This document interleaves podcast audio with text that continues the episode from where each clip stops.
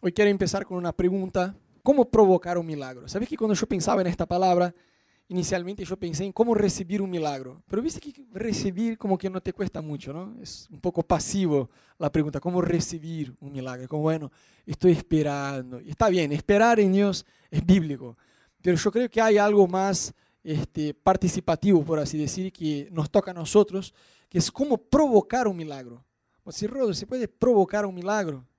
Sí, viste chicos, ahí viene ya el mundial, Brasil le va a dar 8-1 a Alemania, eso sería el milagro del milagro del milagro. ¿Qué es un milagro? Si pensamos en milagro, algo imposible que pase. Por definición, milagro es algo imposible de pasar. O sea, se llama un milagro un evento atribuido a la intervención divina, hecho no explicable, explicable por las leyes naturales. Es eso, es algo imposible de que pase.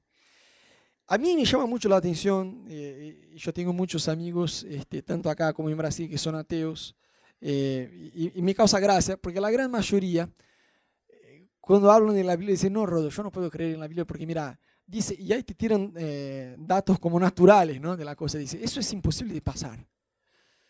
Y a mí me causa gracia que no crean en Dios porque la Biblia menciona milagros. Yo sería ateo justamente si no hubiera milagros en la Biblia. Porque si creemos en un Dios que es todopoderoso, que dice la Biblia que creó la humanidad en siete días, raro sería si al leer la Biblia no hubiera cosas imposibles. ¿Me acompañan? Si es todopoderoso, hace lo imposible, debería tener un milagro tras otro en la Biblia. Yo dejaría de creer si ahí no hubiera milagros. Iba a decir, no, eso es retrucho, porque habla de un Dios que es todopoderoso, que trasciende todas la, las leyes naturales, pero no hay milagros. Y no, yo pienso todo lo contrario. Eh, justamente porque hay milagros en la Biblia, debemos creer ¿no? en la palabra de Dios. Lo que valida la Biblia también es el hecho de que tenga eh, varias historias con milagros. Y muchas veces, al charlar con distintos cristianos, viste que hay varias ramas de creencia, ¿no? A mí me, como que me molesta un poco cuando preguntan, ¿y vos de qué rama sos? ¿Sos bautista? ¿Sos evangélico? ¿Sos pentecostal? ¿Neopentecostal? Yo ni siquiera entiendo lo que me están preguntando. Para acá, pues yo creo en Jesús y en la Biblia, punto, ya está, debería ser sencillo así la cosa, ¿no? Inventamos tantas denominaciones, tantas ramificaciones de la fe, tantas ramas que a veces uno se pierde. Pero viste que al charlar con muchos cristianos raros, algunos tienen una opinión, de que milagro es cosa del pasado. No sé cuántos ya han escuchado eso, ¿no? No, está bien, vemos milagros en la Biblia, pero eso era para aquel tiempo. Casi como si el Espíritu Santo hubiera sido sepultado con el último de los apóstoles, ¿no? No, tenemos el Espíritu Santo hoy. Entonces, milagros son para el día de hoy. No queremos tener una relación con Dios solo de venir, de cantar, de orar, de creer, porque la Biblia dice que la fe sin acto, sin acción, es una fe muerta. Entonces debemos creer en nuestro día a día por milagros. No como, no, yo escuché hablar una vez que fulano, que ciclano. Eh, otro día yo leí algo así. Va, yo no, no sé muy bien cómo es la cosa, pero decía como, pasos para ser canonizado según la institución iglesia por así decir, ¿no? Que tiene que tener dos milagros comprobables. Y bueno, entonces todos acá pueden ser santos, pueden ser canonizados. Porque, ¿ves? Milagro muchas veces uno tiene una idea como es una vez cada o dos en vida, bueno, ahí sos el santo reconocido, ¿no? Oficialmente como el San Nicolás, porque tiene dos milagros comprobables. Chicos, ¿qué dos? Yo creo que milagro debe ser parte del día a día, de nuestro diario vivir de la iglesia. ¿Me siguen? Si fuera así, hasta Camilo podía ser canonizado ya, ¿no? Porque dos ya le dio. El San Camilo, ¿no? Mira lo que dice Isaías 59.1. La mano del Señor no es corta para salvar, ni sordo su oído para oír. En otras palabras, Dios está diciendo, mira, yo sigo siendo el mismo. La Biblia dice que Jesús es el mismo ayer, hoy y mañana. Él no cambia. O sea, Jesús ¿Cuántos creen que Jesús está vivo? De verdad, de verdad, ¿cuántos creen? Si Él está vivo, debe obrar en medio nuestro, debe, deben pasar milagros, no debe ser algo que uno diga, uh, viste que hoy cuando pasa un milagro en la iglesia, ponele que viene alguien en una silla de ruedas y se levanta en el medio de la alabanza. Imagínate cómo sería. Haríamos una fiesta, ¿sí o no?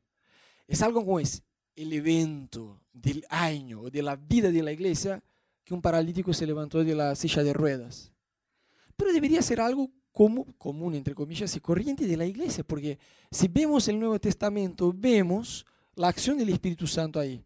Entonces, milagros no debería ser algo como, uh, che, mira, eso pasa una vez, como eclipse lunar, ¿viste? Que uno dice, oh, eso, una vez cada, si te perdiste este, lo olvidaste, ahora solo en 20 años más, ¿no? Porque la Biblia es muy clara al decir a quién le puede pasar un milagro, porque a veces uno tiene una idea, no, al Papa, al Papa le pasa milagro, al pastor le pasa, o a este si te recibiste en un curso de teología de 5 años, bueno, por ahí puedes probar milagro todo creyente es llamado a, probar milagros. Fíjate Marcos 16, de 17 a 18. Dice así, estas señales acompañarán a los que se recibieron en el instituto bíblico. ¿Es así que dice? No, a todos los que crean. Punto. En mi nombre expulsarán demonios, hablarán en nuevas lenguas, tomarán en sus manos serpientes y cuando beban algo venenoso, no les hará daño alguno. Podrán las manos sobre los enfermos y estos recobrarán la salud. ¿Por qué insistimos acá domingo tras domingo en orar a ver si hay alguien enfermo y orar? Porque creemos, no solo que es nuestra responsabilidad como iglesia y como cristianos, sino creemos que Dios puede obrar en medio nuestro. Por ahí uno dice, no, pero anda a saber cómo Dios va a actuar, ¿no? Hoy tenemos la medicina como antiguamente ellos no tenían. Dios también puede usar un médico. Sí, es verdad, pero muchas veces adoptamos este discurso para como que ¿no? justificar una fe medio ahí coja, ¿no? como más o menos ahí medio floja. Está bien, Dios puede usar los médicos, está bien, no te voy a decir que no. Pero como cristiano, mi primera opción es, no, yo quiero orar y quiero ver un milagro, yo quiero ver el Espíritu Santo sanar a esta persona de una forma como un milagro, ¿me entiendes? Porque si yo creo que Jesús está vivo, yo debo hablar con esta gente, yo debo eh, predicar y orar y creer por milagros en mi, en mi diario vivir. ¿Cuánto me siguen? Siempre cuando hablo con estos amigos que son ateos, en lugar de estar discutiendo hasta la muerte, ¿viste? No, porque viste que hay un documento que científicamente más de 600 científicos de las mejores universidades del mundo, Oxford, Cambridge, varias universidades, formalmente rechazaron la teoría de la evolución. Entonces, intentar relacionar el ateísmo a la ciencia no tiene nada que ver. En lugar de estar discutiendo en un ámbito natural con la persona, yo siempre trato de desafiarlo y decir, a ver, capo, está bien, vos no crees que Dios es real, ¿verdad? Vos no crees que Jesús volvió de la muerte. No, está bien. Entonces, cuando vos llegues a tu casa hoy, orá a Dios. Y le Jesús, ¿sabes qué? Si vos sos, ¿qué me están diciendo que vos sos? Yo te quiero conocer. Mostrame qué onda. Yo te quiero conocer. Quiero tener una revelación de tu poder, de tu amor. Mostrame si sos real.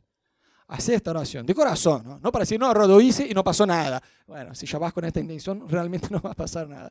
Pero si vos realmente haces esta oración de corazón, vas a probar algo en Dios. Yo me acuerdo de un pastor que estaba evangelizando un tipo que decía, no, yo no creo en Dios. Está bien, pero me dejas orar por vos, sí. Bueno, vos tenés hija, sí. Tenés esposa, sí. Está bien, entonces voy a hacer una oración. Señor Jesús, Dios, yo te pido por la vida de este tipo que vos puedas matarlo a él, a la familia, a la esposa, a la hija, todo. Y el tipo, ¿qué estás haciendo? Bueno, si vos no crees en Dios, ¿por qué estás preocupado? Pero bueno, la Biblia es muy clara, dice, estas señales van a acompañar a aquellos que crean. Entonces yo les quiero mostrar un video de un tipo que se llama Todd White, es un yankee que era drogadito, ateo, intentó suicidarse en 2004, y este tipo eh, se convirtió de una forma muy radical, si nos ayudan a pasar el video, em, este tipo se convirtió y él empezó a orar por gente en la calle. Y yo les quiero mostrar un video recortito, son cinco minutos no más, pero hay subtítulo en español. Eh, igual se entiende, igual eh, quiero que ustedes vean el video que tiene todo que ver con lo que estamos hablando. Muy bien. No sé cuántos de ustedes ya han visto videos de Todd White. ¿Cuántos ya conocían? Todd White es un capo. Se convirtió en 2004. Y yo otro día le decía, amor, ¿no te da vergüenza que cuando nosotros ya teníamos varios años de convertido, el, chabón se estaba como por convertir y hoy tiene un ministerio así, ¿no?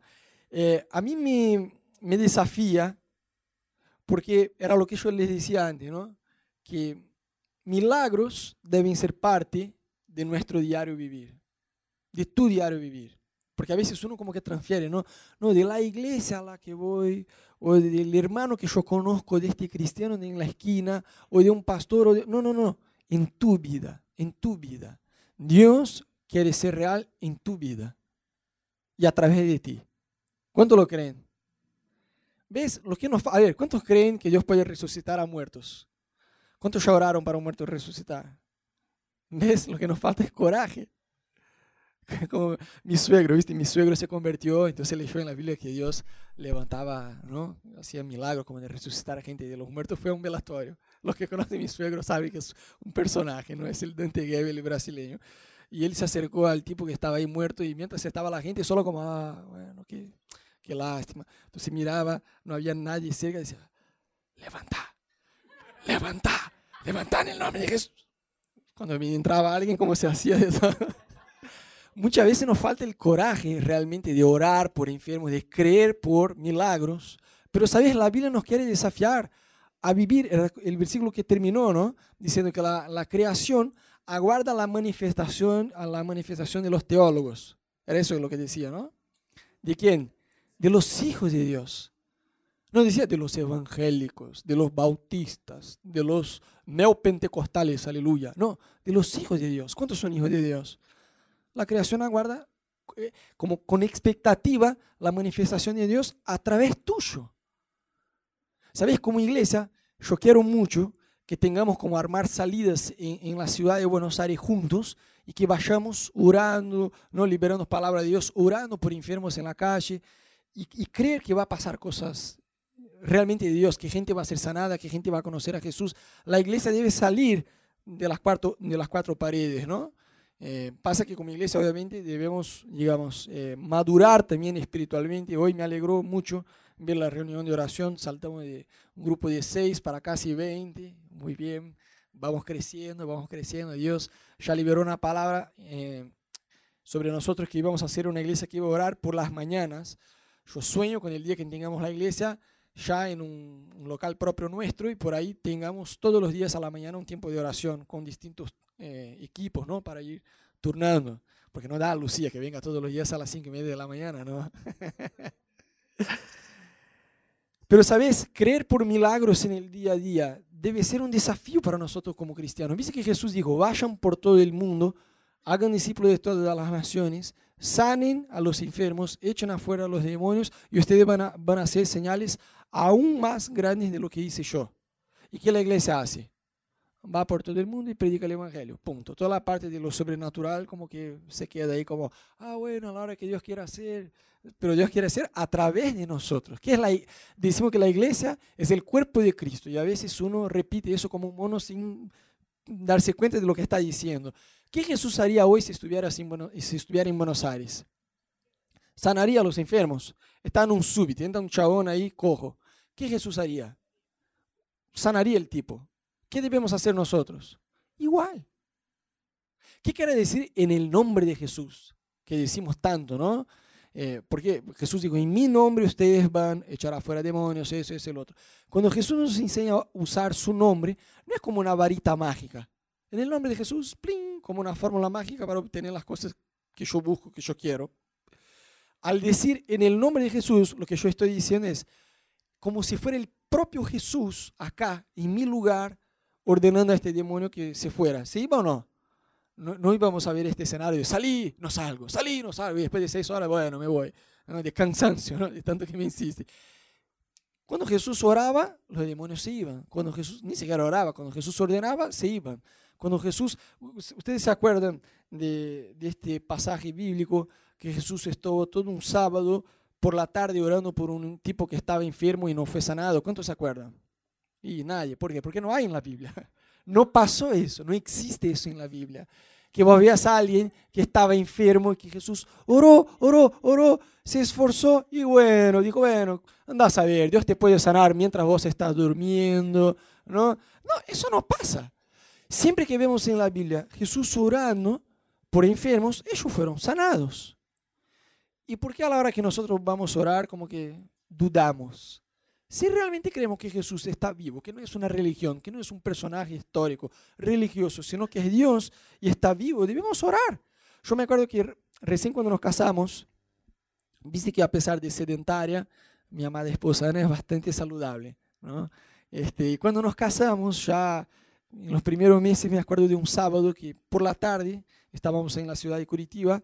Ana vino, chicos, pero parecía una muerta viva, ¿viste? Blanca. Digo, amor, yo estoy muy mal. Digo, se nota, digamos, no hace falta decirme, pero ¿qué te pasa? Digo, no, no, ni siquiera sé explicarte, estoy muy mal. Tengo ganas de vomitar, me parece que me voy a desmayar. Ora ya, estoy muy mal. Y se acostó en el sillón. ¿Te acuerdas, amor? En el, en el living de nuestra casa. Y ahí empezamos a orar.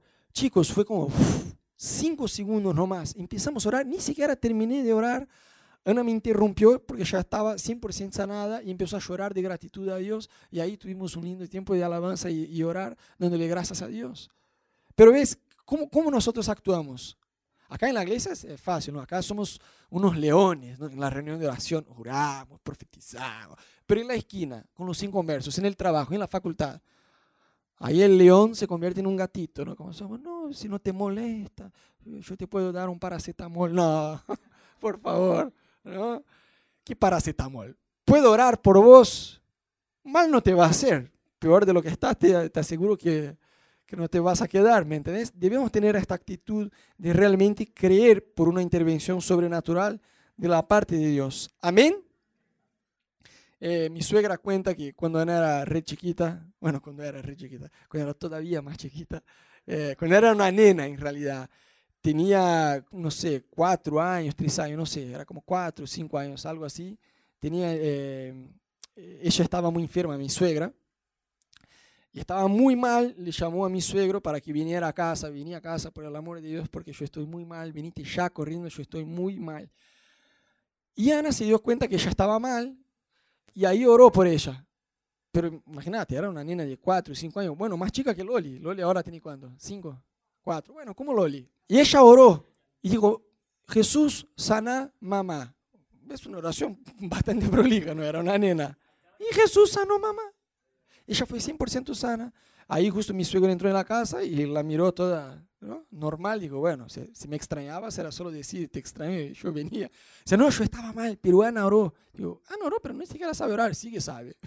Dijo, Jesús sana mamá y Jesús sanó mamá. ¿Me entendés? Pero los niños tienen como que esta sencillez de la fe que a nosotros nos cuesta. Decimos, no, capaz que es cosa de mi cabeza que estoy sintiendo de orar por este tipo enfermo. Pero el tipo está enfermo, orar. A lo mejor no va a pasar nada, pero no va a cambiar lo que ya está, ¿me entendés? Ora, ora. Eh, hay una mujer que es de Canadá y tiene un ministerio en África, eh, que se llama Hyde Baker, y ella tiene, ministerios, tiene un ministerio allá en África con milagros así extraordinarios. Increíble lo que pasa allá. Y ella cuenta que oró por 24 ciegos. Ninguno. Oró uno tras uno, no, porque Jesús tiene poder para sanar. Abrí los ojos en el nombre de Jesús. ¿Qué ves? Nada pero de 0 a 100%, ¿cuánto mejoró? Sigue igual, cero. Está bien, volvemos a orar. Y, ¿y qué pasa? Nada. Uh, nosotros en el tercero que oramos, bueno, listo, ya está, no funciona. Ella siguió orando. Y hoy, bueno, a partir del 24, ahí empezaron a pasar cosas. Con Ana estuvimos allí en Mozambique, en, en Maputo, y pasan milagros extraordinarios en el ministerio de ella. Pero tuvo que perseverar. ¿Cuántos van a perseverar? ¿Me entiendes? A veces oramos y no pasó y bueno, ya está. Este tipo del video, Todd White, yo miré un otro video que él contaba que estaba en una iglesia ahí compartiendo un testimonio y el Espíritu Santo dijo a él, salí de la iglesia corriendo ya. Y él no entendió, encima salí corriendo de la iglesia, digamos, qué sé yo, no es el perro, no es el Espíritu Santo que me está diciendo. Y salió de la iglesia corriendo y afuera de la iglesia había un tipo que estaba en una silla de ruedas. Y digo, bueno, entonces ahora yo me di cuenta, ¿no? Porque el Espíritu Santo me dijo que saliera de la iglesia. Y le preguntó al tipo, ¿qué te pasa? No, ya hace muchos años, qué sé yo, me rompí eso, el otro, y no puedo caminar. Y bueno, ¿me permitís orar por vos? Sí, pero igual no creo que pase nada. Está bien, yo te presto mi fe, algo así, ¿no? Yo creo que puede pasar, Jesús es real, bueno.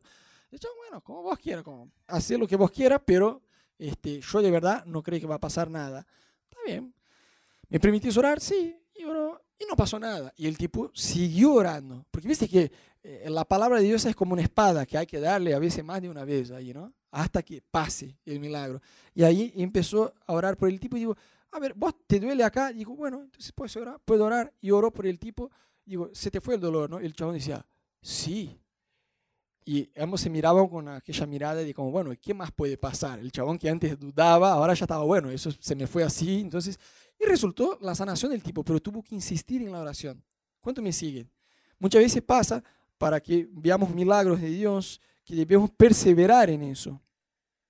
Entonces, todo cristiano no solo puede, sino que es llamado a realizar milagros. Amén. Entonces, como iglesia, queremos probar eso, queremos vivir, ¿no? Moviéndose en milagros. Y sabes, muchas veces hablamos de milagros de sanación, de sanación, de sanación. Y está bien, es parte del milagro de Dios. Pero yo creo en un milagro también que es financiero. ¿no? Mira lo que dice Malaquías 3.10. Traigan íntegro el diezmo para los fondos del templo, y así habrá alimento en mi casa. Pruébenme en eso, dice el Señor Todopoderoso. Y vean si no abro las compuertas del cielo y derramo sobre ustedes bendición que sobreabunde. ¿Sabes? Con Ana, ustedes ya saben, cuando nos casamos, no me alcanzaba de verdad, digamos, en mi diario vivir, eh, si yo fuera a sacar las cuentas, ¿no? Diezmar y pagar todo lo que me correspondía, porque en aquel tiempo Ana todavía estudiaba, tenía por, por lo menos tres años y medio solo como estudiante y me tocaba solo a mí laborar en casa. Entonces eh, me casé joven, con 25, 25, sí, ahora con 22, 23, algo así entre 20 y 25. Y no me alcanzaba si yo fuera a decir, bueno, tengo que pagar alquiler, transporte, alimentación, eso, el otro. No entraba el diezmo. Pero yo nunca dejé de diezmar, no porque la iglesia enseñaba o porque simplemente está en la Biblia, porque yo entendía que realmente era un mandamiento de Dios. decía, 10% y 10%, ¿ves? Yo tenía un amigo en Brasil que me decía, no, a mí no me alcanza diezmar. Yo decía, a mí tampoco, pero yo no dejo de diezmar. Siempre es el primero, es la primicia. La Biblia muestra a, a Caín y Abel que Dios rechazó la ofrenda de Caín, pero aceptó la de Abel. ¿Cuál es la diferencia? La Biblia dice que Caín, pasado el tiempo, ofrendó a Dios. Pasado el tiempo es este. Bueno, pago Netflix, pago la escuela, pago eh, la sube, eh, la obra social, el alquiler, y si sobra, diezmo. Y encima, muchos no diezman porque tienen una mentalidad muchas veces equivocada de que para la iglesia o para el pastor. Entonces la persona tiene una, mentalidad de limosna. Como bueno, eh, por ahí uno dice, Rodo, si yo ganara más, por ahí sí, me alcanzaría a diezmar. No, porque la Biblia dice que quien es fiel en lo poco, es fiel en lo mucho. Quien es infiel en lo poco, va a ser infiel en lo mucho.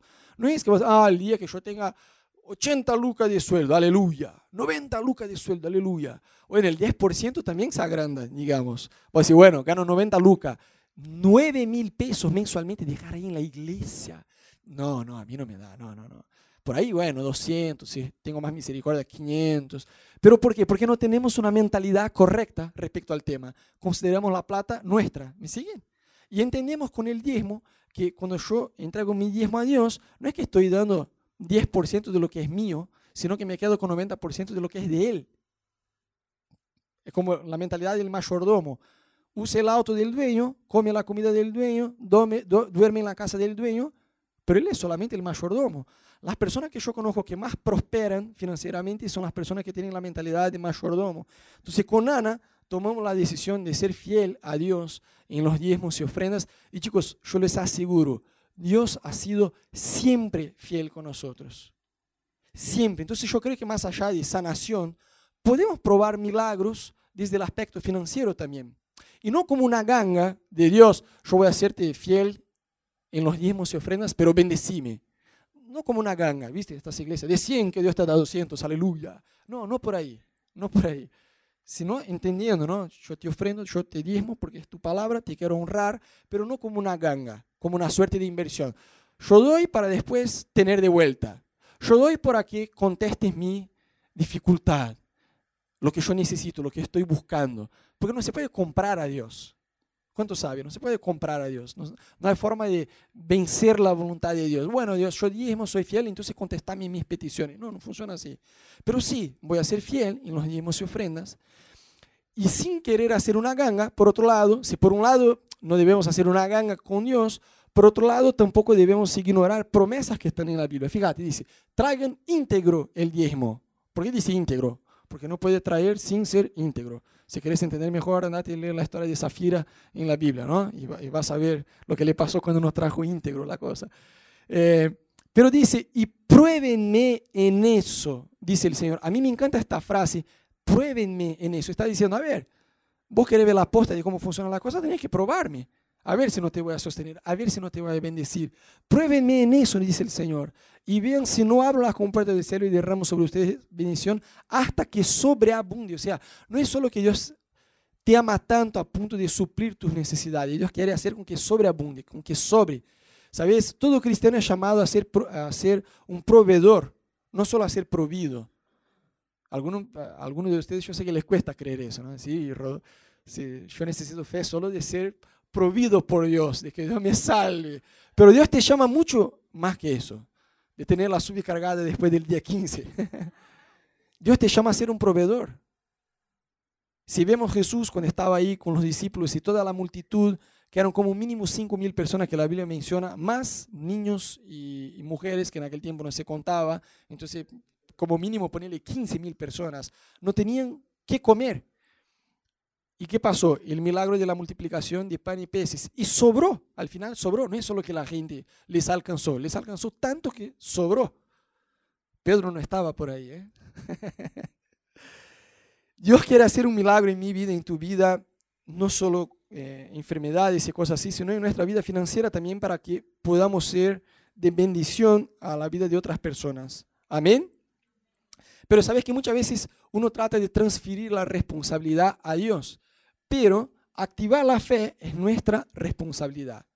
Por ahí algunos dicen, y Rodo, capaz que a mí Dios no me, no me dio fe. Mentira, Dios dice la Biblia que repartió, distribuyó una porción de fe a cada uno. Pero nos toca a nosotros activarla, desarrollarla. Es como el chabón que va al gimnasio y empieza ahí a levantar peso, ¿no? Si está sedentario como yo, olvídate.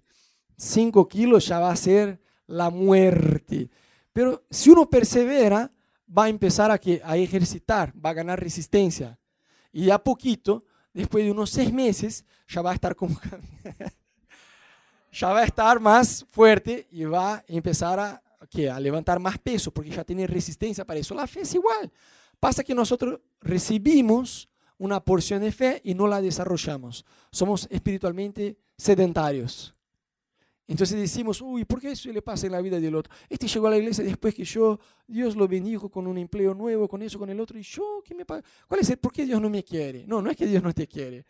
Vos tenés que dejar de ser sedentario espiritualmente, ¿me entendés? Este por ahí venía a la reunión de oración, era puntual, eh, recontra puntual, ¿me entendés?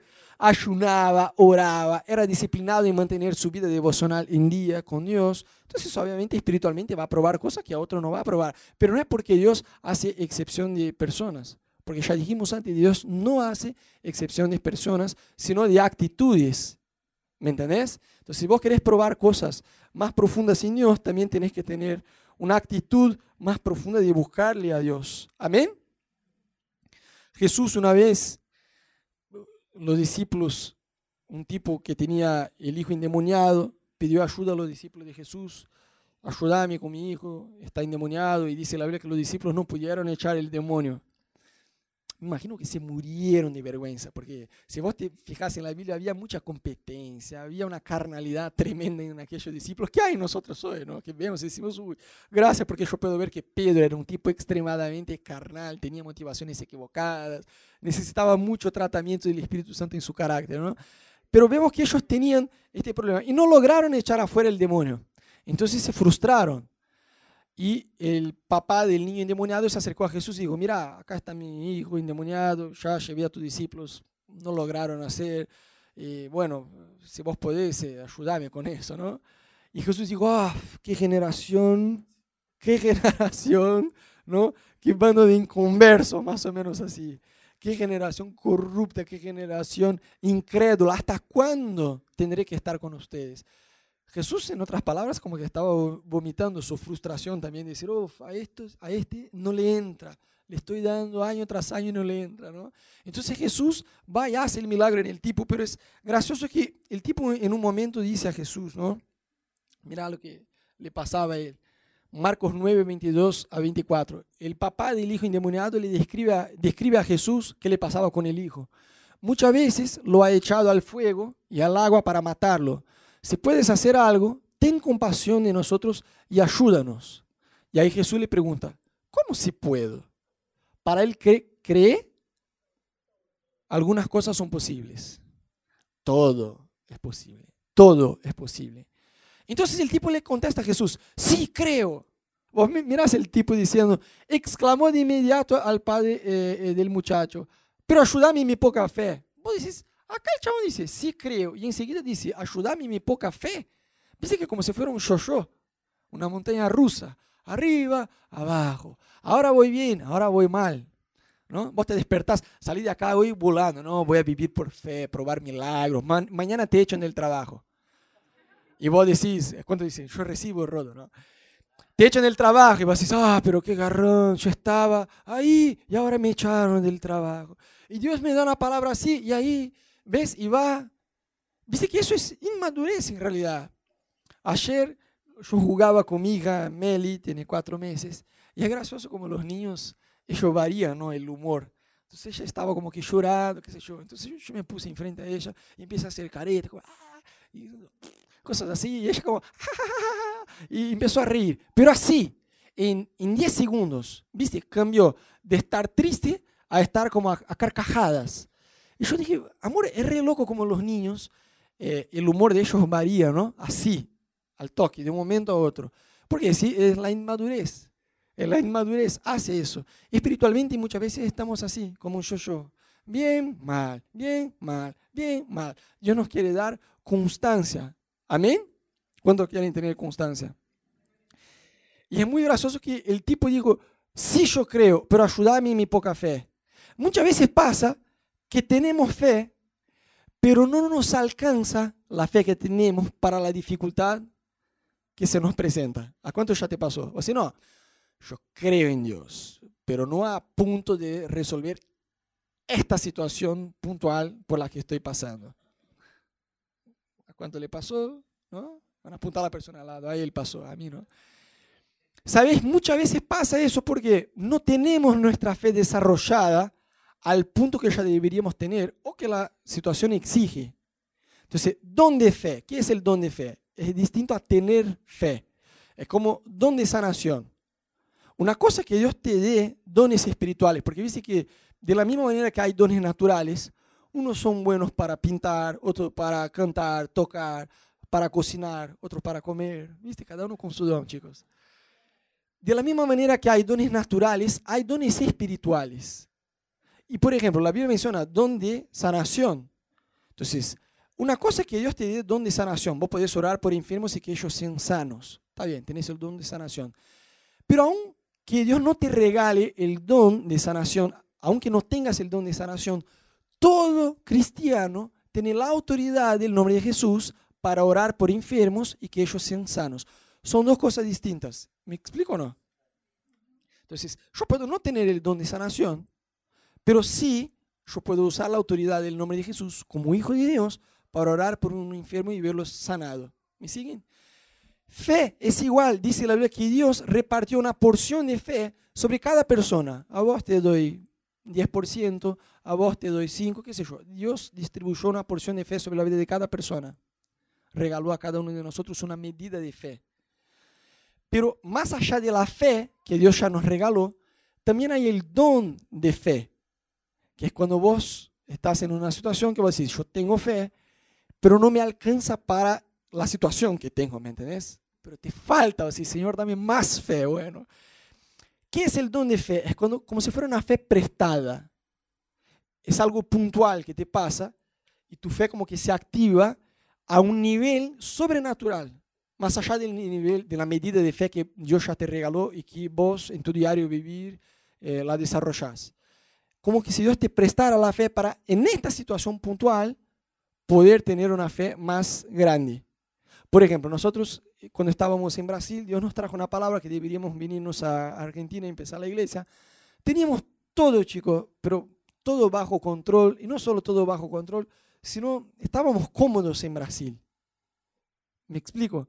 Yo ya me había recibido, Ana también, ambos teníamos excelentes sueldos, excelentes trabajos, todo iba bien. Pero vino esta palabra de Dios, de venirnos a Buenos Aires, bueno, eso fue 2009. De 2009 a 2012 fue todo un tiempo de preparación, de estudiar el idioma, aunque no lo parezca, de aprender más cosas de la ciudad, estudiar mejor el tema de plantación de iglesia, varias cosas así prácticas ¿no? del día a día que necesitábamos. Y llegué a un punto donde yo dije, bueno, Dios, ya está, yo estoy sintiendo que ahora es el tiempo de irme a Buenos Aires. Entonces uno trata como que eh, intentar convencer a Dios de hacer las cosas a tu manera, ¿no? Entonces vos empezás a tener este tiempo devocional con Dios donde le das órdenes, o te crees que te puede, que puedes dar órdenes en forma de petición, ocultado como una petición. Dice, Señor, hace eso, hace lo otro. Hace... En Brasil yo daba clase para los empleados de Televisión Globo, en Brasil, que es la televisión más grande que hay, y yo trabajo con edición de video. Entonces para mi currículo no podría tener oportunidad mejor. Entonces yo en mi inmadurez eh, y mi sencillez humana, ¿no? pensaba, no, si Dios me va a abrir una puerta en Buenos Aires, va a ser para trabajar como, qué sé yo, supervisor de postproducción de Fox. ¿Ves? Uno tiene esta fantasía. Y me vine y me tocó laburar en un call center, bastante diferente a lo que yo tenía pensado. Porque muchas veces el camino por lo cual, el camino por lo cual el Dios nos guía, muchas veces va en contra de lo que nosotros fantaseamos y ahí nos frustramos con Dios. Muchas veces nos frustramos con Dios porque pensamos, ah, seguro Dios va a hacer de esta forma. Y Dios hace, pero de otra forma. Y ahí uno se frustra, porque nos frustramos porque pensamos que Dios va a hacer las cosas, se va a portar acorde a nuestra expectativa. Entonces yo, yo, me vine, está bien, laboré de call center, está bien, todo bien, pero necesitábamos alquilar un departamento. ¿Cuántos saben el lío que es alquilar un departamento en Buenos Aires? ¿no? Bueno, el Papa Francisco tiene que firmar una hoja, tiene que presentar tu examen de sangre, tiene, es un montón de requisitos, ¿sí o no? Algunos están en esta, ¿no? Rodo, este soy yo, por favor. Imagínate, vinimos, entonces yo empecé a orar.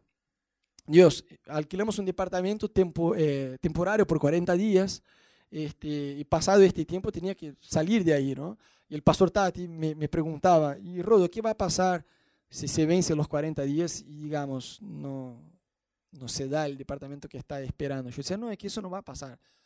Eh, cuando se vence a los 40 días, vamos a tener un departamento. Decía, no, no, no, amén, amén. Eh, yo estoy con vos. Pero, digamos, el plan B, si no se da, yo decía, no, no tiene plan B.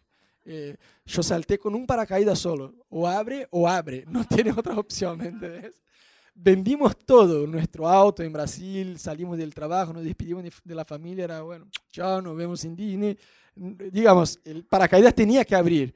Entonces, en estos 40 días, empecé a ir con toda la ingenuidad del brasileño que recién llegó a la ciudad y no conoce muy bien el lío que es para alquilar algo, ¿no? Entrabas en las inmobiliarias. Mira, capo, quiero alquilar un, departamento. Está bien, ¿tenés garantía? ¿Qué es garantía? Uh, este. No, capo, mira, garantía, pa, pa, pa, pa, pa. Hay que ser de un pariente de primer grado en capital con el valor X. Pero yo soy extranjero, no tengo este familiar no, está bien, pero bueno, si no tiene garantía. Y ahí, bueno, la tal de la garantía, ¿no? Entonces entraba en las inmobiliarias y decían, eh, ¿tenés garantía? Yo decía, no tengo la garantía, soy extranjero, ¿cómo voy a tener un familiar en primer grado que tenga un departamento en capital con el mínimo de 150 mil? ¿Me entendés? No tengo, soy extranjero. Entonces entraba diciendo, no tengo la garantía. Dice, bueno, no tengo cómo ayudarte, andate. Era más o menos así la cosa. Entonces iba una inmobiliaria tras otra y nada. Mi gran estrategia para alquilar era sacar el celular y y sacar fotos y las eh, alquila, ¿no? Y ahí llamaba, era igual, la garantía, la garantía. Bueno, entonces yo encontré un departamento por internet zarpadísimo y en esta semana yo estaba orando, faltaban cinco días para vencer el periodo de los 40 días. Entonces, era imposible, no, era, no es que era difícil, era imposible, porque era extranjero, sin garantía, no tenía laburo en la ciudad, no tenía ni siquiera el DNI. Sos un indigente sin el DNI, ¿no? Es así, no tenía ni siquiera el, DNI. Pero, ¿sabes que yo no estaba preocupado? Uf, ¿qué debo hacer? No, mi confianza era, Dios va a hacer algo, porque Dios es fiel y Dios nos dio una palabra de que si nos viniéramos, Él abriría las puertas. Yo empecé a decir, Dios, abrí un empleo y yo voy. Y Dios decía, no, andate y abro las puertas del empleo. Señor, el empleo y voy. Él decía, no, andate y el empleo. Y bueno, y al fin después de mucho ayuno y oración, yo dije, está bien, voy, pero acordate de... Bueno, pero antes del empleo tenía el tema del departamento. Entonces, mi fe, ahí fue donde probamos el don de la fe, como que Dios nos cegó por unos tres meses y nos dejó así, hizo milagros en los tres meses iniciales acá, la iglesia arrancó, el departamento, re lindo, alquilaron a nosotros con el pasaporte, chicos. ¿no? Yo miré en internet uno y yo empecé a orar en la semana y yo decía, Dios, yo quiero un departamento a estrenar. Porque no, porque, yo les explico, iba a varios departamentos como sucio, viejo, feo, con olor a mono, y el chabón cobraba el, alquiler como si fuera Hilton, eh, ahí en Puerto Madero. Ah, si es para pagar caro, pago caro en un nuevo, ¿no? Que no tenga olor a mono. Y bueno, entonces yo empecé a orar, Dios, milagro por milagro, mandame unos cinco estrellas, eh, digamos. Yo quiero un departamento a estrenar que nadie nunca haya usado, en un barrio que no sea turístico. Sería bueno porque yo llegué en el ahí verano en 2012, sensación térmica llegó a 51, 52 grados en Navidad, no sé cuánto se acuerda. Te derretís acá, en el verano, en el invierno te congelás, es la mejor ciudad del mundo. Y me acuerdo que ahí cuando llegamos, eh, hacía calor, yo dije, wow, che, estaría bueno si tuviera una pileta, pero señor, la pileta te tiro así como, estaría bueno, ¿no? Digamos, es una cosa más. Este, y me encantaría, pero eso es algo mío, ¿no? Digamos, un, extra más. Si ya estoy como a estrenar con pileta, eh, con un precio X, qué sé yo. me gustaría orar por la ciudad desde mi habitación. Entonces sería bueno si fuera una habitación alta y ahí con el atardecer, ¿viste? Pudiera orar con el atardecer. Un bueno, Rodo está bastante exigente yo estaba con el don de la fe, ahí, pa, pa, pa. Bueno, resultó que encontré uno por internet que era estrenar, era ahí como colegiales, Chacarita, justo en la división, no es un barrio turístico. En el décimo piso tenía pileta, tenía parrilla, tenía Zoom, tenía, gimnasio. Era tan zarpado el gimnasio que fui dos veces ahí, en el dos años que yo viví. Vamos. Y cuando entré, yo le pregunté a la mujer, a ver, acá en la habitación, solo por las dudas, ¿dónde es el atardecer? Y ella dijo, es acá enfrente. Entonces yo miré a Ana y dijo, es este. Yo le dije, es este, es este. La mujer, ah, ¿te gustó? Sí, sí, me encantó. Nos vamos a quedar con él. Pensé, bueno, este tiene todo, ¿no? Y la mina dijo, bueno, ¿y la garantía? Yo ya le había mandado un mail diciendo, no tengo la tal de la garantía. Entonces yo dije, mira, no tengo la garantía, como ya te expliqué por mail, como no, no regresemos, ¿no? De la garantía ya está más que aclarado, no tengo, soy extranjero, qué sé yo, bueno, está bien. Y la mujer digo, eh, está bien, pero ¿dónde laburan? Bueno, esta es otra cosa. Yo puedo trabajar por internet, lo que es verdad, eh, pero bueno, no tengo un laburo acá en la ciudad. Digamos, ahora, acá, en el momento, no tengo este comprobante de sueldo de los últimos seis meses. Llegué hace un mes y diez días. Ah, veo. ¿Y vos dónde laburás? Yo soy médica. Ah, qué bien. ¿Y dónde laburás? No, entonces el tema es que yo soy médica allá en Brasil. Acá no puedo laburar porque tiene todo el tema de la rivalidad, qué sé yo. Pero ya estamos viendo. A ver, está bien. Entonces ustedes no tienen garantía. No, no trabajan acá. Ah, no. Eh, bueno, Estamos en eso, estamos, es una cosa más, el DNI tiene la precaria, tenemos la precaria, ya está en camino, pero entonces no tienen DNI, no. Quill tampoco, Quill tampoco, ¿está bien? ¿Y dónde tienen cuenta eh, bancaria, no? Porque por ahí se comprueba los ingresos de alguna forma. Entonces, este es otro tema. Eh, ¿Qué, qué banco me aconsejas? Digamos, no tenía. No tengo cuenta en banco, no tengo DNI, no tengo Quill, no tengo laburo. Era como, a ver, eh, chica, te voy a ayudar. Tengo dos cosas, fe y ganas de vivir acá, nada más. Y ella dijo, bueno, está bien, pero yo dije, mira, yo te puedo hacer una propuesta. Bueno, dime. Mira, eh, yo puedo hacer un adelanto. Bueno, yo había leído por internet, si por ahí propones dos años ya de una, adelantado, por ahí algunos lugares te tomaban, por ahí algunos lugares. Eh, entonces yo dije, no, mira, eh, la propuesta es pagarte como adelantado tres meses. Chicos, era un mes a más que el proceso normal para un argentino que tuviera DNI en garantía, todo. O sea, yo propuse 30 días más. Nada, era un chiste. Y la mujer dijo, bueno, a ver, yo llamo al dueño. Para mí que la mujer pensó, bueno, estos dos son locos, eh, ya voy a tratar de hablar con el dueño y chao, listo. Yo decía, amor, ora. Mientras la mujer salió por el pasillo, decía, ora porque es este el departamento. Tiene pileta, tiene parrilla, tiene gimnasio. Bueno, no vamos a usar, pero tiene, está ahí. Eh, es en el décimo piso y la habitación es enfrente el atardecer, que queremos orar por la ciudad, bendecir la ciudad. Mientras yo estoy diciendo eso para Ana, la mujer viene y dice, bueno, el dueño aceptó. ¿Cuándo pueden firmar los papeles? Ya, antes que se arrepientan. Pensé, no lo dije, pero pensé, ¿no? Ya. Firmamos, le dimos la plata. Y lunes, cuando venció el contrato del departamento de los 40 días, estábamos en un departamento a estrenar en el décimo piso con un alquiler absolutamente barato, con pileta, gimnasio, Zoom, todo alquilado con el pasaporte, chicos. ¿Me entendés? O sea, pero ¿por qué? Eso no te quiero eh, tirar para que vos digas, ah, entonces yo tengo que ser exigente con Dios en mis oraciones. No, no se trata de, no se trata de exigirle a Dios, sino moverse en fe, decir, Dios, vos sos real. Vos haces lo imposible. Entonces, si voy a orar por algo imposible, bueno, que sea un imposible, bastante imposible para que no tenga dudas que, realmente fuiste vos. ¿Me entendés? Entonces yo te quiero animar y desafiarte a que vos en tu día a día realmente pueda tener esta actitud de fe, de creer por cosas imposibles. ¿Sabes?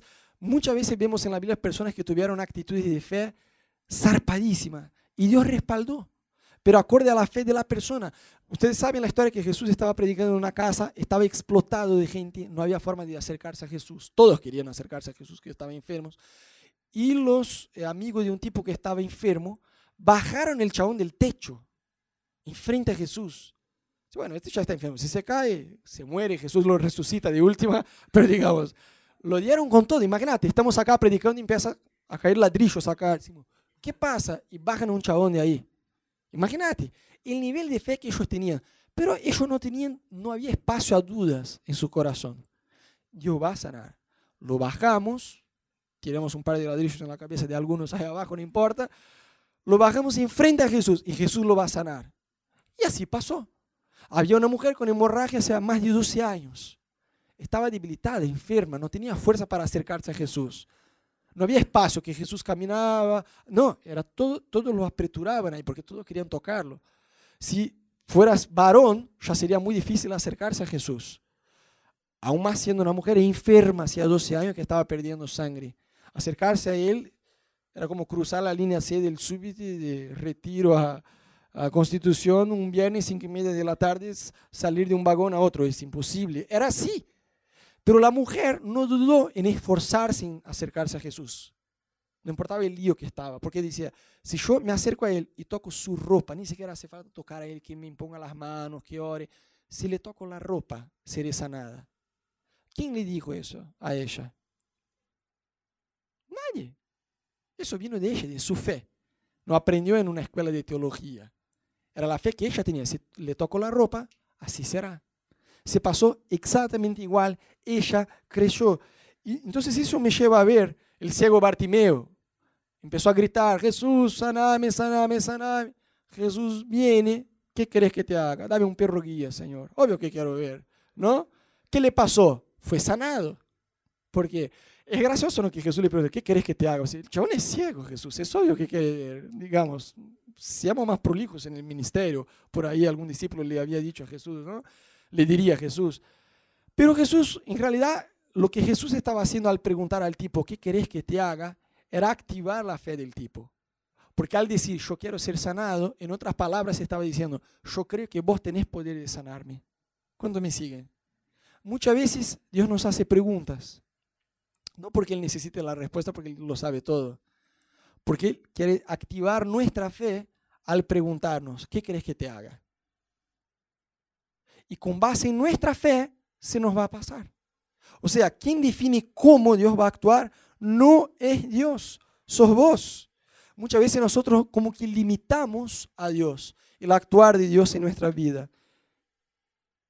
La Biblia muestra a Abraham, un tipo que ya era bastante avanzado en edad, y tenía una señora también, que era una viejita, y Dios le dijo, yo te voy a prosperar, te voy a dar hijos. Bueno, con esta naturalmente era imposible, ¿me entendés? El cuerpo ya no le da. Era, no es algo difícil, era algo, imposible, imposible. Y Dios dice a Abraham, salí de tu carpa, mira al cielo, contá las estrellas. Si puedes contarlas, así va a ser tu descendencia. ¿Qué Dios estaba haciendo con Abraham?